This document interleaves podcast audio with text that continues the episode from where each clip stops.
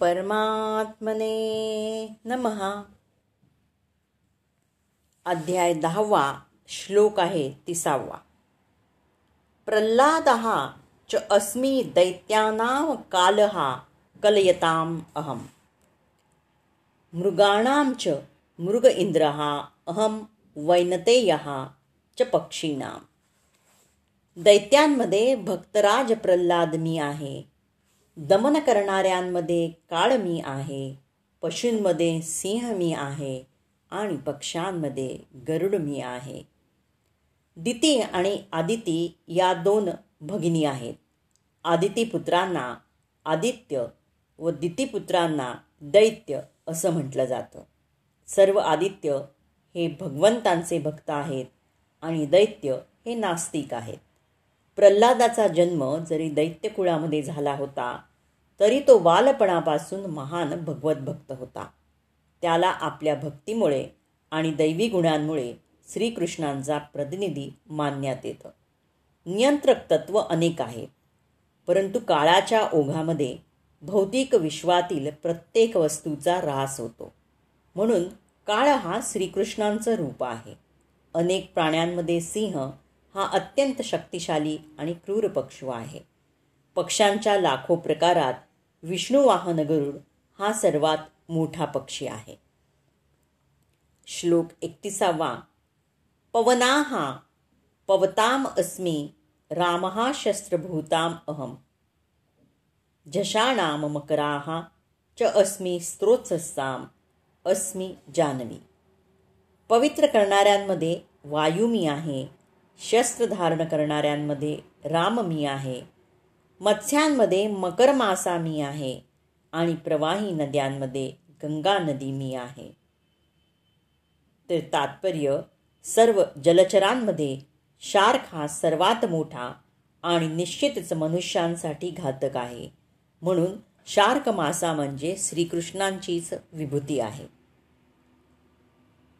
श्लोक बत्तीसावा. सर्गाणाम आदिही अंतः च मध्यम च एव अहम अर्जुन। अध्यात्मविद्या विद्यानाम वादहा प्रवदताम अहम। हे अर्जुना सर्व सृजनांचा आदी अंत आणि मध्यही मीचा आहे। सर्व विद्यांमध्ये अध्यात्मविद्या मी आहे आणि तर्कशास्त्रींमध्ये निर्णायक सत्य मी आहे। तर सृष्ट अभिव्यक्तींमध्ये सर्वप्रथम महत्त्वाची निर्मिती होते। पूर्वीच वर्णन केल्याप्रमाणे भौतिक सृष्टीची निर्मिती आणि संचलन महाविष्णू गर्भोदकशाही विष्णू आणि शिरोदकशाही विष्णूद्वारे केलं जातं आणि शंकराद्वारे या सृष्टीचा संहार केला जातो. ब्रह्मदेव हा दुय्यम निर्माता आहे. सृजन पालन आणि संहार करणारे हे सर्व प्रतिनिधी म्हणजे भगवंतांच्या भौतिक गुणांचे अवतार आहेत. म्हणून भगवंत हेच संपूर्ण सृष्टीचे आदी मध्य आणि अंत आहेत.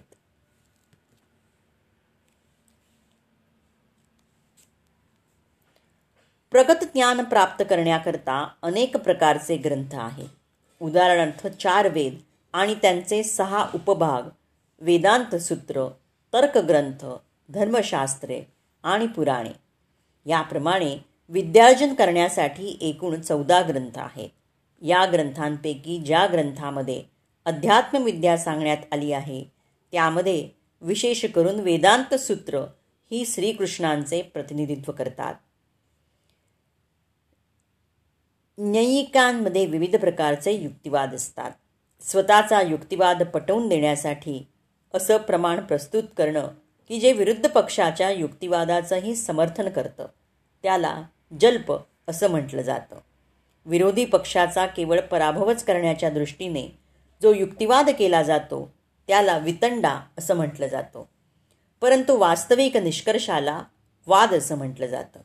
हे निर्णायक सत्य म्हणजेच श्रीकृष्णाचं रूप आहे. श्लोक तेहतीसावा. अक्षरणाम अकाराहा अहा अस्मी द्वंद्वहा सामासिकस्य च.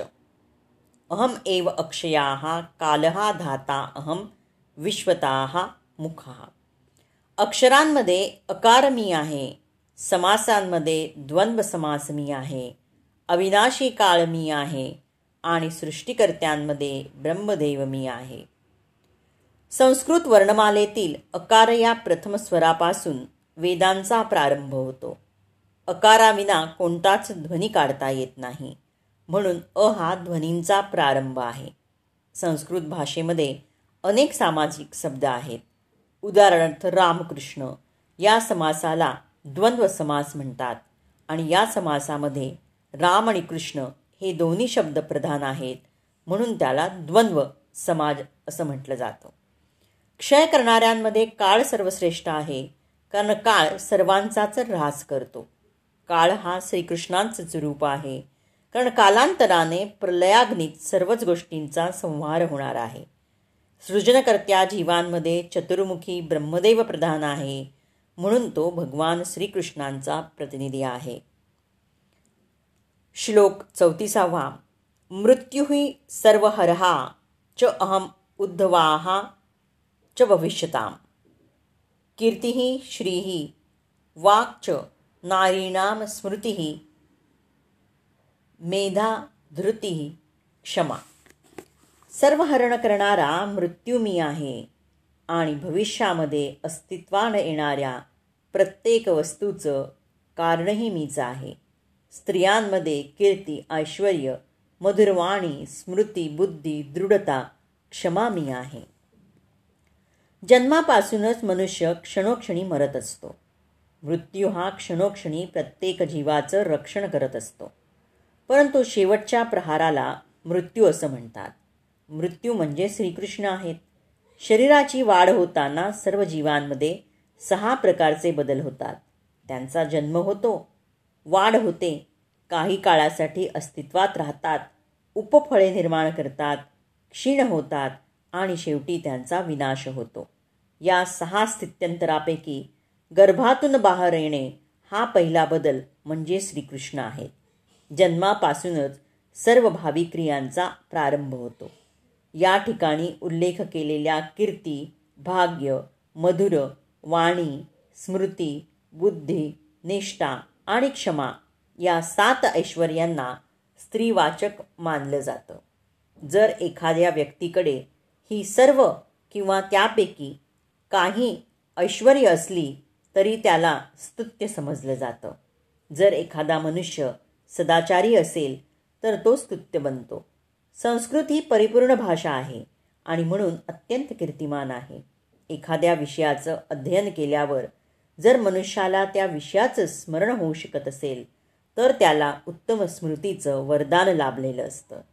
निरनिराळ्या विषयांवरील अनेक पुस्तकं केवळ वाचण्याचीच योग्यता नव्हे तर ती जाणून घेणे आणि त्यांना आवश्यकतेनुसार जीवनात उतरवणं म्हणजेच बुद्धी किंवा मेधा होय. अस्थिरतेवर विजय प्राप्त करणं म्हणजेच दृढता होय. जेव्हा पूर्णपणे योग्य झाल्यावरही मनुष्य विनम्र आणि शांत असतो आणि जेव्हा तो सुखदुःखामध्ये स्थिर असतो तेव्हा त्याच्याकडे असणाऱ्या ऐश्वर्याला क्षमा असं म्हटलं जातं. श्लोक पस्तीसावा. बृहत साम तथा सामनामक गायत्री छंदसाम अहम. मासानाम मार्गशीर्षः अहम ऋतूनाम कुसुम आकरा।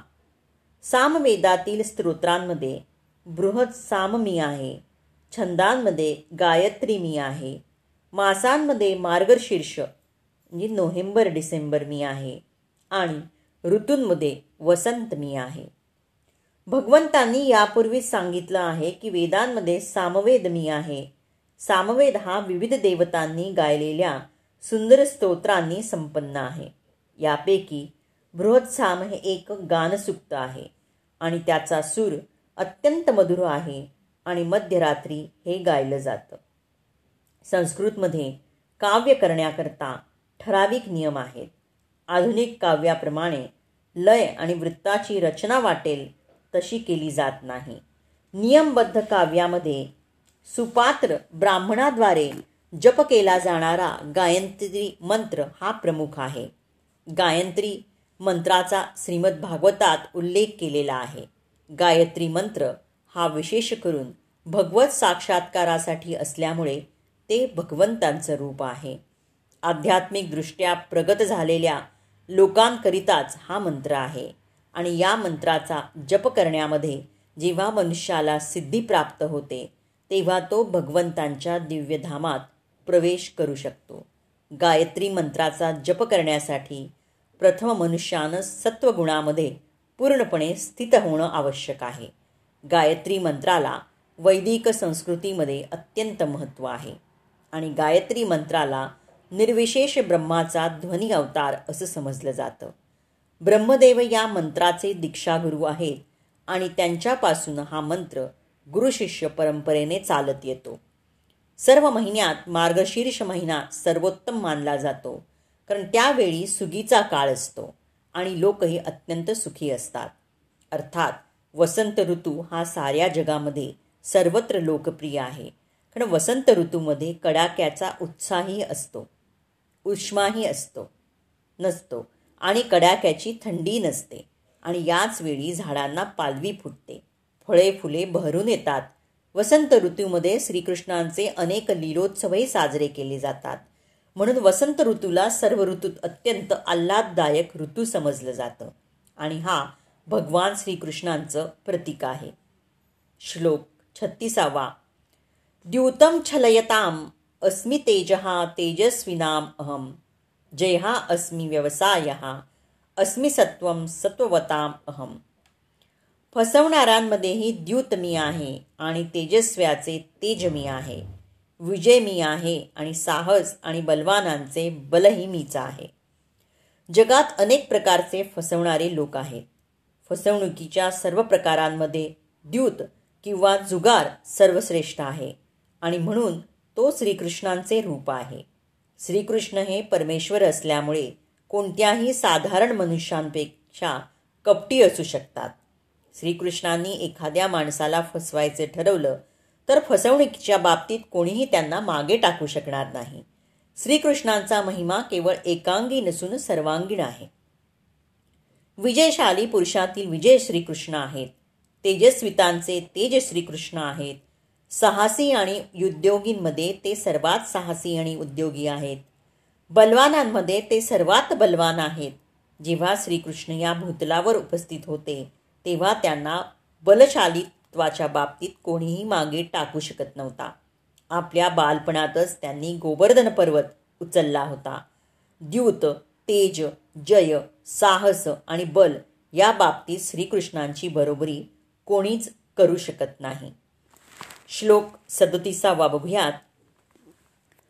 वृष्णीनाम वासुदेव हा अस्मि पांडव नाम धनंजय. मुनीनाम अपि अहम व्यासः कवीनाम उशंत कवी वृष्णी वंशयांमध्ये वासुदेव मी आहे आणि पांडवांमध्ये अर्जुन मी आहे. मुनींमध्ये व्यास मी आहे आणि महान विचारक कवींमध्ये उशना मी आहे. श्रीकृष्ण हे आदिपुरुष भगवान आहेत आणि बलदेव हे त्यांचे प्रथम विस्तारित रूप आहे. श्रीकृष्ण आणि बलदेव हे दोघेही वसुदेवपुत्र म्हणून अवतीर्ण झाले. या वास्तव या दोघांनाही वासुदेव म्हणता येतं. दुसऱ्या दृष्टीनं विचार केल्यास श्रीकृष्ण हे कधीच वृंदावन सोडून जात नसल्यामुळे इतरत्न आढळणारी त्यांची सर्व रूपं म्हणजे त्यांचं विस्तारच आहेत. श्रीकृष्णांचा निकटस्थ अंश असल्यामुळे वासुदेव आणि श्रीकृष्ण यांच्यामध्ये मुळीच भेद नाही. आपण जाणलं पाहिजे की भगवद्गीतेच्या या श्लोकामध्ये उल्लेख केलेला वासुदेव म्हणजे बलदेव किंवा बलराम आहे. कारण सर्व अवतारांचा उगम त्याच्यापासून होतो आणि म्हणून तो वसुदेवांचेही एकमात्र उगमस्थान आहे. भगवंतांच्या निकटस्थ विस्तारांना स्वांश असं म्हणतात आणि अन्य प्रकारच्या विस्तारांना विभिनांश असं म्हणतात. पांडुपुत्रामध्ये अर्जुन हा धनंजय म्हणून विख्यात आहे. तो नरोत्तम आहे आणि म्हणून तो श्रीकृष्णांचा प्रतिनिधी आहे. मुनींमध्ये व्यासदेव हे सर्वश्रेष्ठ आहेत. कारण कलियुगातील जनसामान्यांसाठी त्यांनी वेदांचे अनेक प्रकारे विश्लेषण केलं. व्यासदेव हे श्रीकृष्णांचे अवतार म्हणून जाणले जातात. या वास्तव व्यासदेव हे श्रीकृष्णांचं रूप आहे. कोणत्याही विषयांचं सखोल चिंतन करू शकणाऱ्या व्यक्तींना कवी असं म्हणतात. कवींमध्ये उष्णा अर्थात शुक्राचार्य हे दैत्याचे गुरु होते. ते अत्यंत बुद्धिमान आणि दूरदर्शी राजकारणी होते. याप्रमाणे शुक्राचार्य म्हणजेच श्रीकृष्णांचीच आणखी एक विभूती आहे. तर श्लोक अडतीसावा आपण उद्या बघूया